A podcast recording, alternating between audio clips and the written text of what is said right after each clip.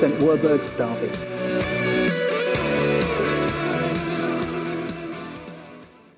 Unusual for me to be standing here at uh, 11 o'clock at night.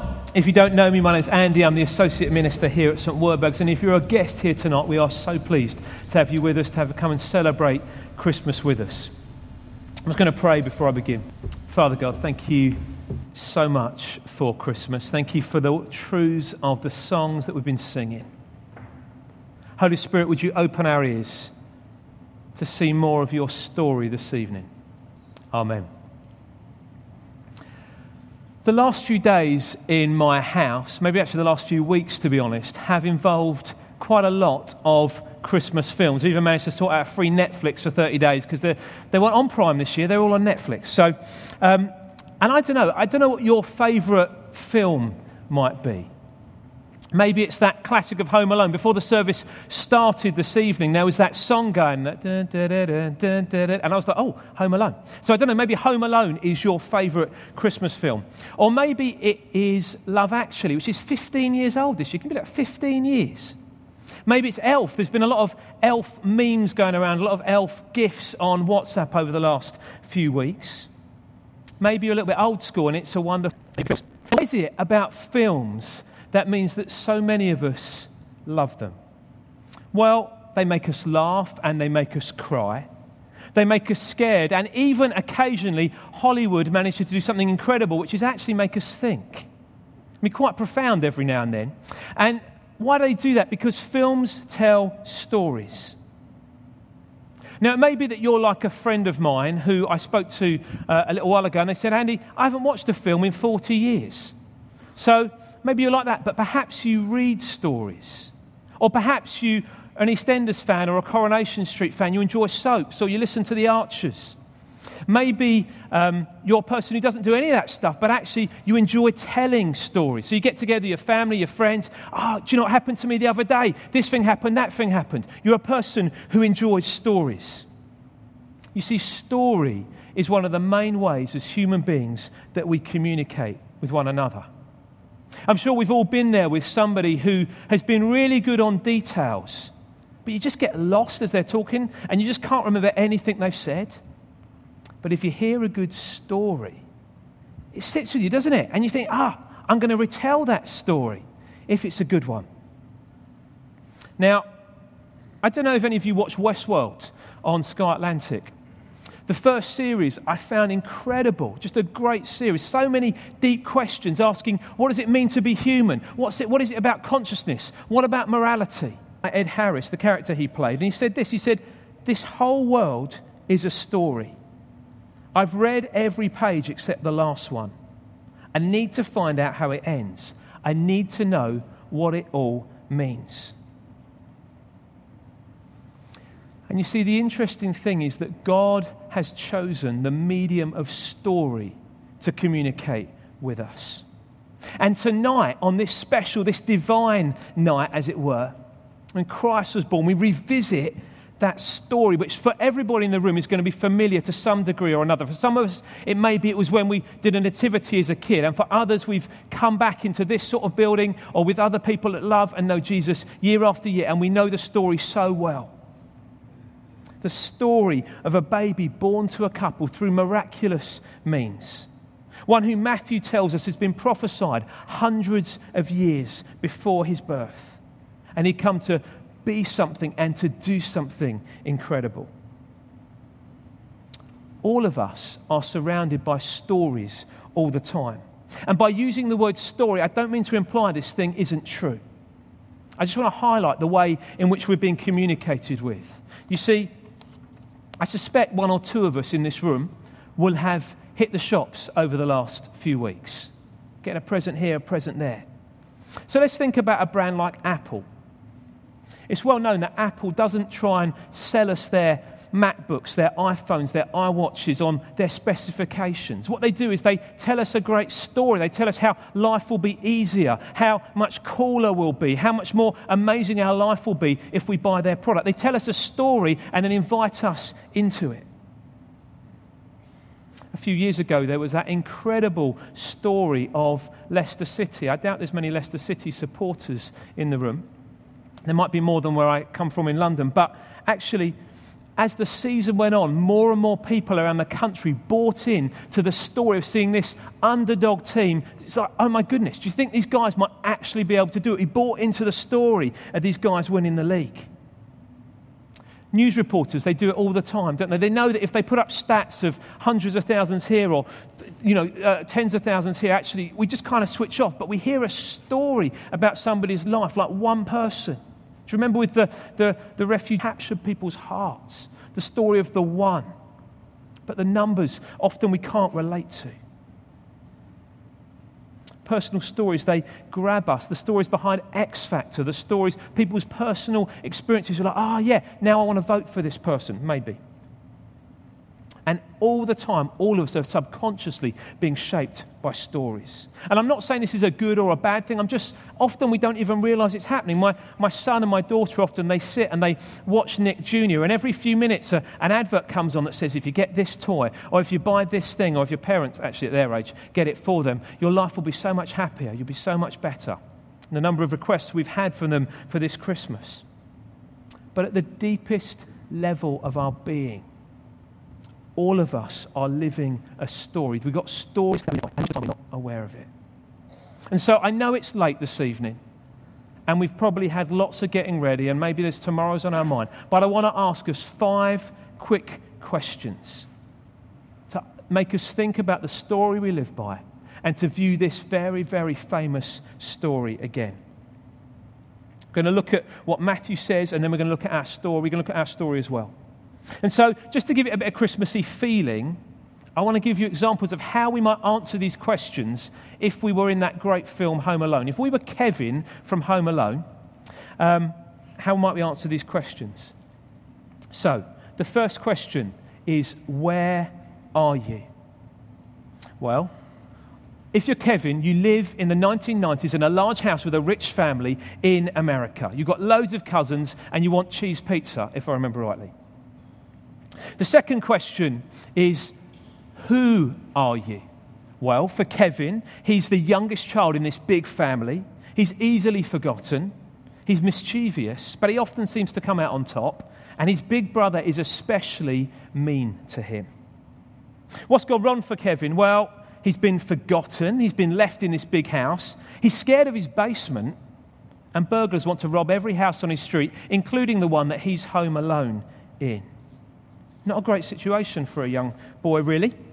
What's the solution? Well, Kevin decides, I know what I'm going to do. With my own ingenuity, I'm going to create loads of booby traps to trap the burglars, to send them away. Eventually, I'll call the police after I've had lots of fun. And thankfully, my next door neighbor also helps me out. So that's the solution to his problem.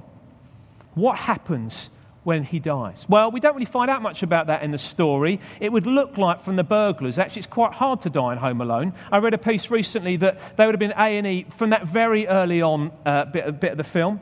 But actually, if you do die in Home Alone, if it was possible to die in Home Alone, we don't get any sense there's anything afterwards. You just kind of rot in the ground and are eaten by worms. That seems to be the end of it, really. Um, that's the end of Home Alone. But those are the answers to a family comedy, a family Christmas comedy. What about me? What about you? Where are you? Well, for all of us here tonight, we're in St. Werburgh's, but many of us probably live in or around Dot.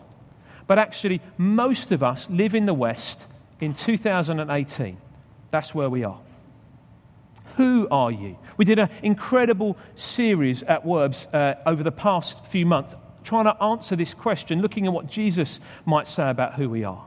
But actually, if you ask most people in the street, who are you? They'd say, I'm a daughter, I'm a son, I'm an engineer, I work at McDonald's, I'm an uncle, I enjoy going race car watching, I enjoy football, I enjoy knitting. I don't know, like how they would define themselves, but those are the sort of things people might answer to the question, Who are you? How would you answer that question?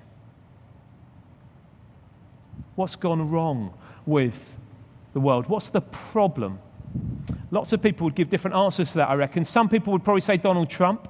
Some people might say Remainers. Some people might say Brexiters. Some people might say politicians. Some people might say lack of education. Some people might say patriarchy. Some people might say feminism. Like, we'd all have different answers if you asked what the problem with the world is. What would you, how would you answer that question? Probably don't turn to the person next to you. You might find there's a different view next to you and you might uh, get into a fight before Christmas. That wouldn't be good. What's the solution to the problem?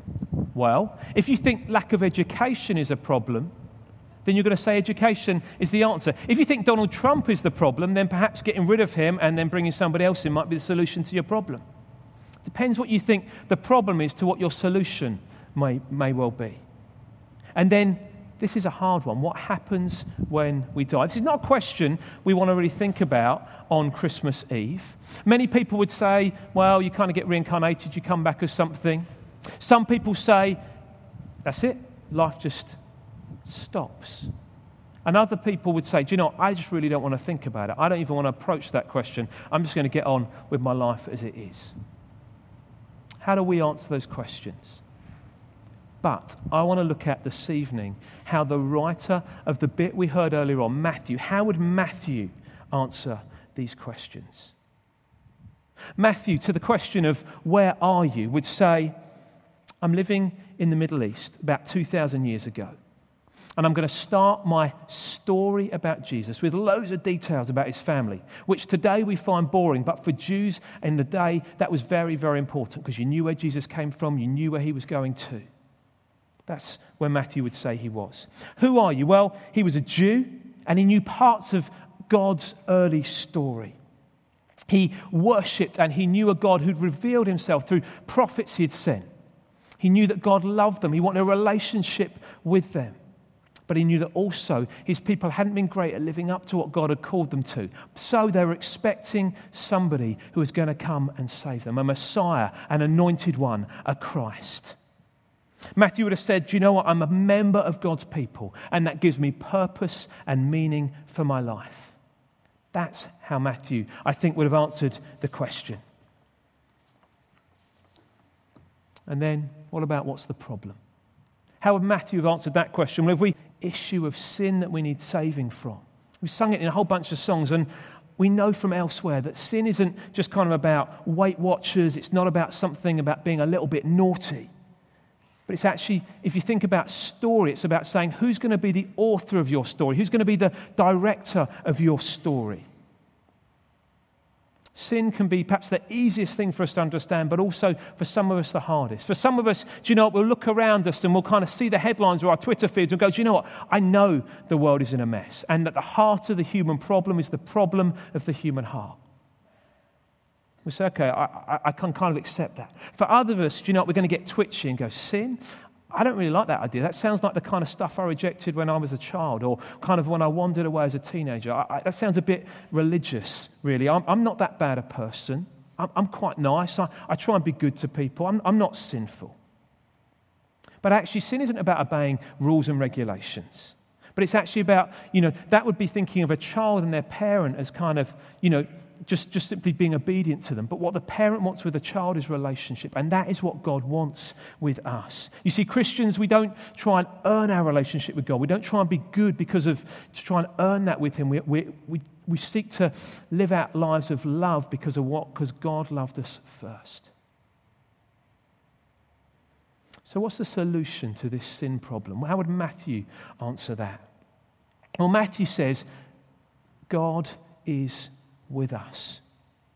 And not just kind of just sending people to kind of come and tell us about him. But the Christmas story is that God took on flesh. He came and lived among us. God the Son, Jesus Christ, both fully human and fully God. And this allows our story to become part of his big story. And Jesus entered our world. He showed us how to live in line with God's story. He willingly went to the cross in our place. And He made a way for us to be saved from our sin and the consequence of our sin.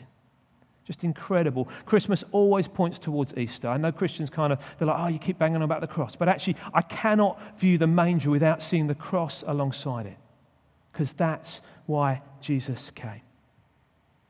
And so, how would Matthew answer question five? What happens when we die? You see, the God with us isn't just about now, but it goes through into eternity if we love and we know Jesus. And you see, you might think, Andy, why do we have that bizarre reading about the lion and the lamb laying down with each other? What was that about? That doesn't sound like a Christmas reading to me.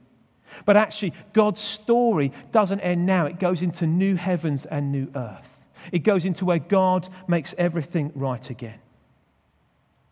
I don't know if you can imagine the most beautiful place you've ever been, the most incredible experiences you've ever had. On the flip side, maybe those unfulfilled longings where something doesn't quite feel right. It's, it's amazing, but actually it points to th- this isn't quite it. I was saying to Phil before the service just about Christmas that Christmas can be amazing and, um, and, and, brilliant and we can have a great time with family, but sometimes also just make us feel a little bit empty. Not, doesn't quite fulfill all the kind of the glitz and the glamour and the, the sparkle because it's pointing to something beyond itself. It's pointing to Jesus. And one day, God is going to sort out the injustice and the pain. He's going to right the wrongs. I don't know, thinking of great stories. Great story I love is Lord of the Rings. I actually read them, which is very unusual for me. I don't normally read fiction. I'm a little bit bad. I got convicted about that by a blog this week. Um, but actually, you could just watch the films if, if you don't read fiction. Um, but there's that bit towards the end, and Samwise Gamgee turns to Frodo and he says, Mr. Frodo, is everything sad going to come untrue? Mr. Frodo, is everything sad going to come untrue? And Jesus' answer to that is yes. Everything sad is going to come untrue. Personally, I grew up in a family which went to church. Church was something we did. I kind of imbibed faith from an early age. But actually, for a long time, it was just kind of head knowledge. And then when I was age 16, over a period of six months, God invaded my, way, uh, invaded my life in an incredible way. God suddenly went from somebody I knew about to somebody that I knew. There's a whole bunch of things that happened in that time, but just a few things that come to mind. My godfather was an aid worker in Ethiopia. And he, I didn't know him very well. But unfortunately, he was killed in a plane hijacking. And as a 16 year old guy, I went to his memorial service. Now, not everybody died on that plane hijacking, but they told the story of these guys who worked for Tearfund who went around praying for people. They said, if you don't know Jesus, this might be a really good time to get to know him. Can we pray for you? He wasn't a big, loud person, gentle, loving man. He went around praying for people. And as a 16 year old guy, I went to this service and I was like, oh my goodness, in the midst of that tragedy, this story about Jesus has changed these people's lives. And during that time, God began to change my life. And for the past 20 years, in fact, plus 20 years, God has been changing my life. It doesn't mean everything is sorted, it doesn't mean that everything is brilliant, it doesn't mean that life is always okay, but it does mean that God goes with me as I've tried to align my story with His story. And so the clock is ticking, but I want to say to you this Christmas story is the story of stories. Every other story points to his story. That story of a princess waiting for her prince. That story of somebody sacrificing their life for somebody else. That story where we're longing and seeking for a happy ending. They point to this story. They point to God's story. And so I want to ask us this evening which story or story? Is it the story of the underdogs of Leicester City? Is it the story of scientific progress or political progress? Or the story maybe life's really hard and it's just the story of just getting by? Or is it the story of the one who entered our world as a baby? Is it the story of one who wasn't just a great teacher, but also said he was God? Is it the story of the one who didn't just tell us to love our enemies, but loved them even when he was nailed to a cross? Is it the one who said that one day he would return to put it all right again? Now, I know this evening it's late, and it's probably not the time to have deep introspection about your story and about your life. But if you're an Instagrammer, you're a Facebooker, you're a tweeter, I'm going to put up these questions, these five questions, over the next few days. And so when the turkey has been eaten, and when the crackers have been pulled, and when you've played with any toy or watched any film you've got, I don't know what it is you'll get up to. But actually, when that is over and done with, can I encourage you to come back to those five questions and ask them about which story you're living for. And when you've done that, this is, my, this is my little plug on Christmas Eve. Joe, if you'll allow me that. You might have seen, if you're kind of observant, there's a whole bunch of things around the room with question marks on. We love something called Alpha here, and it's an opportunity to ask those kind of questions about our stories. It kicks off on 30th of January. There's flyers on your seats. We'd love you to come and find out more. If you want more information, do sign up over there.